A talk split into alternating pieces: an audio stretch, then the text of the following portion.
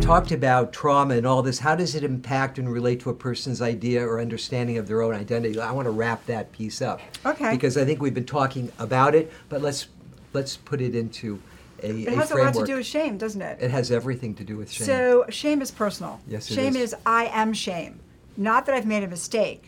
For the healthy, egoically robust self, Well, I think we want to talk about toxic shame versus regular Yes, shame yes, yes, because the toxic shame, shame. Uh, uh, shame wounds are, are, are, are enduring. They stay with us. But a shame, you know, I, I, I- I've done shame once in a while. I've there was a, a time I asked a woman uh, h- how far Uh-oh. along is she. Uh-oh. Holy crap! And she said, "Well, I'm not pregnant." Yeah. But at that moment in time, I wanted to withdraw within myself and literally either explode or disappear. To me, that's that's shame.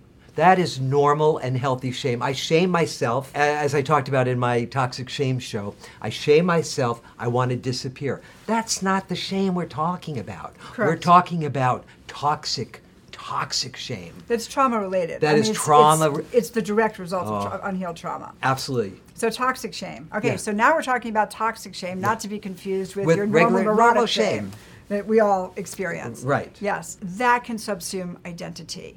The I, there's something wrong with me. I am wrong. I Mm-hmm. will link this to um, the unrealistic expectation that is placed on children.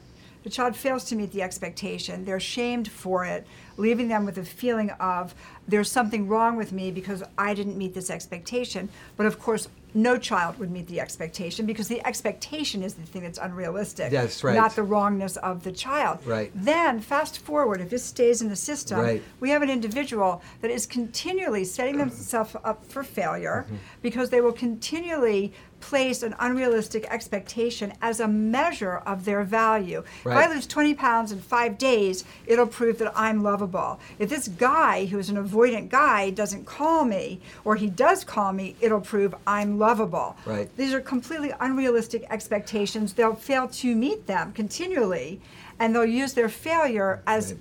concrete evidence that they themselves are shamed. Right. So sh- toxic shame can subsume identity. One can just be feeling like I am shame. There is something intrinsically shameful about me. There's something wrong or bad about not me. right, not lovable, People won't not love worthy. me. Absolutely. And that's the individual that moves through the world pretending Mm-hmm. that everything is great d- as a defense because they're really their core belief is Right. if you actually find out who I really am, You'll- you'll, you'll- think I'm horrible. You'll see the ugly truth of me. You'll reject me. And rejection is the number one fear of shame based people. that's then becomes identity, That and that's how becomes your people ident- move that's through right. the world. That's correct. And you cannot really confront that by saying that's not true. You're great. Right. You have to literally regroove neural patterning, in my opinion. That's correct. And so in my clinical practice, what I tell my patients is th- this is reality right here.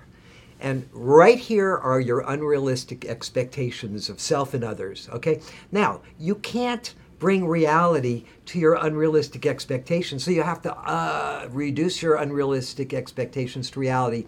That's the work of therapy. That's what therapy is all about. Because that gap is frustration, depression, guilt, all of that. Addiction, all of it. All, it's all of it. So we have to bring the unrealistic expectations to reality.